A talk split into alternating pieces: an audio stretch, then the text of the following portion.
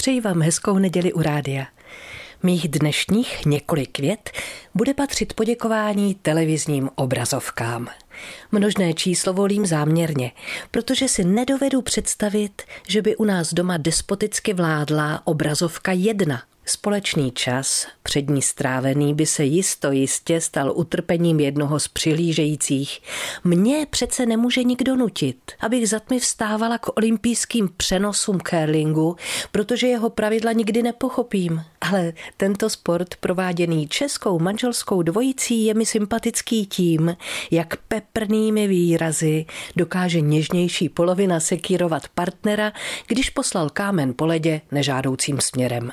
A na druhou stranu objektivně chápu manželův okázalý nezájem o to, jak dopadne další zapeklitá situace v seriálu Zavolejte porodní sestřičky, nebo nad čím zas budou zoufat zoufalé manželky.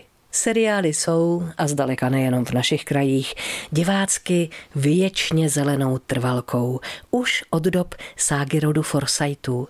Pamatujete? Tenkrát během jeho premiérového vysílání se ulice úplně vyprázdnily a národ trnul obavami, co nepěkného zas vyvede žárlivý Soums nebohé Ireně, kterou se po dramatickém rozvodu jal úspěšně utěšovat Soumsův bratranec Jolion.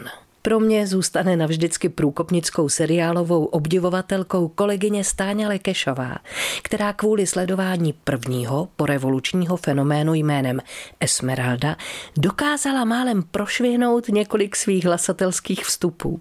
Mé vlastní seriálové začátky se vejdou do jedné věty. Byl jednou jeden dům u nemocnice na kraji města, v němž žili chalupáři a naopak mě nechávali úplně chladnou osudy ženy za pultem, prodávající, podobně jako další rodáci, vlašský salát kde si v okresu na severu celé plechové kavalerii. Díky pořadům pro nás starší a pokročilé si s gustem znovu prožiju atmosféru i osudy obyvatel panství Downton, stejně jako zrod a vývoj salonu Elliot. Ale nemyslete, sledování televizních seriálů není jenom zábava pro dámy ve středním a prostředním věku.